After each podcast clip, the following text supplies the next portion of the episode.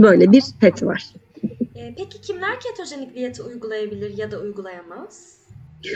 E, ketojenik diyeti ilk olarak tip 1 diyabeti olanlar uygulayamaz. Çünkü zaten orada bir ketoasidoz riski var. İşte insülinin yokluğuna bağlı ya da işte kan şekerinin hızla düşüşüne bağlı vesaire. Ketoasidoz riskini alamayız. Biz burada kontrollü bir keto salınımı yaratmaya çalışıyoruz.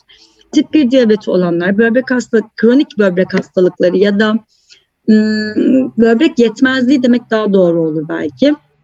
Ee, karaciğer yetmezliği olan kişiler ve e,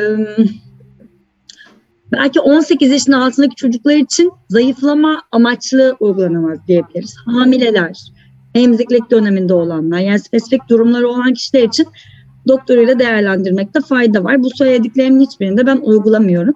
Uygulayabileceklerimiz ise tip 2 diyabet hastaları çoğunlukla kiloya ve e, yaşa bağlı ortaya çıktığı için kiloya bağlı çıkan hastalıklarda e, kalp hastalıkları gibi işte ya da tip 2 diyabet gibi buralarda kullanabiliriz. Ama burada yine vaka üzerinde gitmek lazım. Çünkü amacımız kilo verdirmek. Bu hastalık zaten kiloya bağlı çıkmış.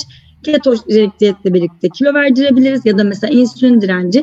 Amaç insülini uyarmamak insülin direncinde de evet tamam keto buna hizmet ediyor. Ama elimizde örnek veriyorum işte ailesinde MI, kardiyak arrest, kalp krizi ya da kronik kalp hastalıkları vesaire böyle ciddi bir durumu olan biri varsa ya da örnek veriyorum işte kolesterolü 250-300 bu kişiye uygulayabiliriz. Ama kolesterolü yüksek, kronik bir şekilde yüksek ve yine ailesinde işte kalp hastalıkları geçiren, kalp krizi geçirenler var vesaire. Yani aile öyküsü, kendi geçmişten bugüne durumu bunların hepsini değerlendirmek lazım. Hani ezbere her kolesterol hastası ya da kalp hastasında uygularız diyemem.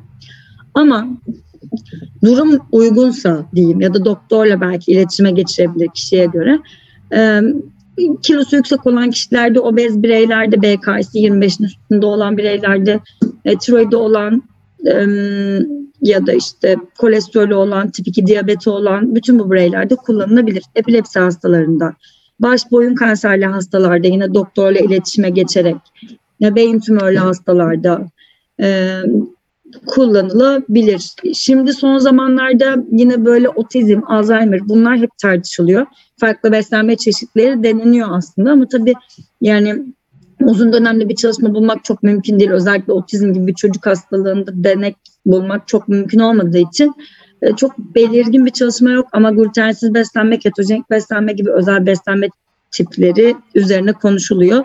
Bunlar da bir parantez açıp belki kenarda tutulabilir. Tamam, teşekkürler. Ee, peki ketojenik beslenmede tüketilmemesi gereken besinler nelerdir? Ketojenik beslenmede temelde net karbonhidrat kaynaklarını tüketmiyoruz. Yani işte içinde un bulunan, şeker bulunan hiçbir besin tüketmiyoruz. İşte tatlı, börek, çörek, unlu mamuller, simit vesaire hiçbiri yok. Bunun haricinde çok sağlıklı olmasına rağmen mercimek, işte kuru baklagiller, kinoa, kara buğday, maş fasulyesi vesaire onlar yok. Onun haricinde kök sebzeleri tüketmiyoruz. Nişasta içeriğinin yüksek olmasından dolayı patates, kereviz, pancar, yer elması, havuç gibi. Bunlara ek olarak mısır ve bezelyeyi de önermiyoruz. Bunlar e, diyette tüketilmesini istemediğiniz besinler. Bunlara ek olarak neredeyse bütün meyveleri tüketemiyoruz. Yani berries, berry grubu dediğimiz bu kırmızı meyveler belli miktarlarda, kısıtlı miktarda tüketilebilir. Ama neredeyse tüm meyveleri tüketmiyoruz denebilir. Ee, diğer sorumuza geçelim. Ketojenik beslenme sırasında oluşabilecek komplikasyonlar nelerdir? Komplikasyonlar benim en sık karşılaştığım başlıca komplikasyon kabızlık. Neyse ki hani nispeten daha kolay çözümü olan bir şey. Kabızlık sıklıkla oluyor çünkü tabii ki tahıllar diyetten çıktığı için, meyveler çıktığı için lifte büyük ölçüde azalma var. Bunu genellikle probiyotik takviyesi veya lif takviyesiyle çözmeye çalışıyoruz. Zaten kişi eğer hani dengeli ketonun içinde bir dengeli beslenme sağlayabiliyorsa yani salata, sebze tüketimi vesaire önüne geçebiliyor. Onun haricinde ketozis dediğimiz sürece girene dek yani genellikle ilk bir hafta içinde 5-10 gün 5. 10. gün arası gibi konumlandırabiliriz. Yorgunluk, halsizlik, enerjide düşüklük gibi ki buna keto flu da deniyor. Yani ketonun getirdiği bir hastalık, gribal durum gibi bir halsizlik durumu olabiliyor. Bunun genellikle 10. gün civarında geçmesini bekliyoruz. Yani kişi keto adaptasyonunu yaşadıktan sonra, ketoze girdikten sonra yani alternatif bir yakıt kaynağı bulduktan sonra sonuçta enerji eldesi oluştuğu için enerjisinde bir düşme de olmuyor çoğunlukla. Beklediğimiz bu. Ee, onun haricinde uzun vadede belki mineral eksiklikleri oluşabiliyor. Ben başlangıçta onun için herhangi bir takviye yapmıyorum ezbere bir şekilde ama bir semptom gördükçe ona yönelik bir takviye önermeye çalışıyorum. Eğer egzersiz yapan biri ise mineral kayıplarına bağlı kas krampları olabiliyor. O zaman belki magnezyum, potasyum takviyesi gibi destekler yapılabilir. Bir de keto rush diye bir etkisi var. O da aslında karaciğerin bir e, uyarısı gibi algılanabilir. Daha çok göğüs bölgesinde ve sırt bölgesinde oluşan kaşıntılı kızarıklıklar ve bu eğer önüne geçirmezse e, akne gibi hem ağrılı hem kaşıntılı ve içi dolu böyle büyük aknelere dönüşebiliyor ki bu karaciğer enzimlerinde yükselişine neden oluyor. Keto rush gördüğümüz noktada mutlaka ketojenik diyeti bitirmeyi öneriyoruz. Eğer kişi epilepsi hastasıysa o zaman doktorla bunu değerlendirip hemen karaciğer enzimlerini hızlıca bir kontrol edip orada kar zarar tartmak lazım. Yani nöbet sıklığı mı öncelikli, karaciğer mi öncelikli gibi. Özellikle epilepsi hastalarının karaciğer enzimleri diyetten bağımsız ilaç kullanımına bağlı da yükselebiliyor. O yüzden hani yine parantez açayım karaciğeri ne olursa olsun hiçbir semptom olmasa da takip etmekte fayda var. Hani karaciğere bağlı bir yan etkisi çok sıklıkla yok. Ama dediğim gibi PET karaciğerden geçtiği için o yolak e, kontrollü kontrol altında tutulma, tutmakta fayda var. Bir de daha az rastlanan, çok özür dilerim böldüm. Daha az rastlanan bir e, komplikasyon da e, böbrek taşı. Böbrek taşı çok da sık olmaz. Genellikle ailesinde varsa ya da kendinde daha önce böbrek taşı ya da kum hikayesi varsa açığa çıkabilir, ortaya çıkabilir. Biz bunu genellikle işte sitrus grubu limonla mesela çözmeye çalışıyoruz. Çünkü limon kalsiyumun çökmesine engel olur ve ya da sitrus grubu şeyler ama biz diğer narenciyeleri tüketemediğimiz için karbonhidrat içeriğinden dolayı limonu kullanıyorum ben genelde. E, diyette bulundurmaya çalışıyorum. Böbrek taşını olabildiğince önüne geçmeye çalışıyorum. O şekilde e, şans verilebilir yani yine de böbrek taşı hikayesi olanlara ama önlemini almakta fayda var merak ettiğim bir soru. E, ketojenik diyetin epilepsi hastalığında yaygın olarak kullanıldığını ve tedavi sürecinde etkili olduğunu biliyoruz. Peki bunu nasıl sağlıyor? Bilimsel açılardan ele alıp detaylandırabilir misiniz? Bu hala üzerine çalışılan konulardan bir tanesi. Bu arada fasting'in tedavilerde sadece epilepsi değil tedavilerde kullanımı milattan önceye dayanıyor her türlü fasting'in. Ee, bu da yanlış hatırlamıyorsam 1920'lerde başlıyor epilepsi tedavisinde kullanılması ketojenik diyetin.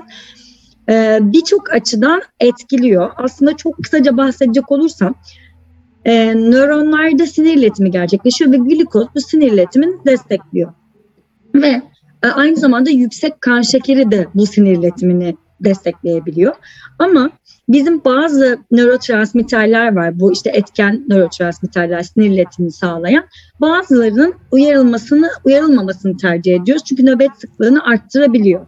İşte bu ne gibi mesela glutamat gibi mesela ya da e, bu uyarıyı bu sinir iletimini inhibe eden bir e, nörotransmitter var GABA.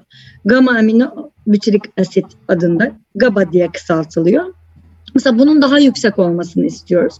Ve görülmüş ki ketojenik diyet yapan kişilerde GABA miktarı, nörotransmitter olan GABA'nın miktarı artıyor. Bu da nöbet sıklığını düşürüyor. Ya da kişi karbonhidrattan daha zengin beslendiğinde e, uyarıcı etki olan glutamat düzeyi artıyor mesela ve bu nöbet sıklığını arttırıyor. O noktada da işte karbonhidratı kısıtlamak yönünde gidilip GABA yüzdesinin arttırılması hedeflenmiş. Bir diğer faktör de ketojenik diyet yapıldığı zaman evet bağırsak florasında bazı bozulmalar olabiliyor ve dediğim gibi kabızlık vesaire açığa çıkabiliyor ama yine e, doğru suçlardan bir tanesi yani GABA uyarımını e, GABA nörotransmitterinin artmasını sağlayan e, probiyotik spesifik probiyotik bakterilerden birini ketojenik diyet uyarıyor ve o bakterinin artmasını sağlıyor. Bu da dolaylı olarak yine GABA nörotransmitterinin artmasını sağlıyor. Bu da aslında uyarıcı etkiyi düşürerek nöbet sıklığını azaltıyor. Yani aslında o sinir iletiminde doğru nörotransmitterleri uyarmasını sağladığı ve istemediğimiz nörotransmitterlerin azalmasını sağladığı için ketojenik diyeti e, epilepsi hastalığında kullanıyoruz diyebiliriz. Basitçe anlatabildim mi bilmiyorum Evet, anlaşılır oldu bence. Ee, teşekkür ederiz. Ketojenik beslenme serimizin ikinci bölümünü bitirdik. Üçüncü bölümde sizlerle olacağız.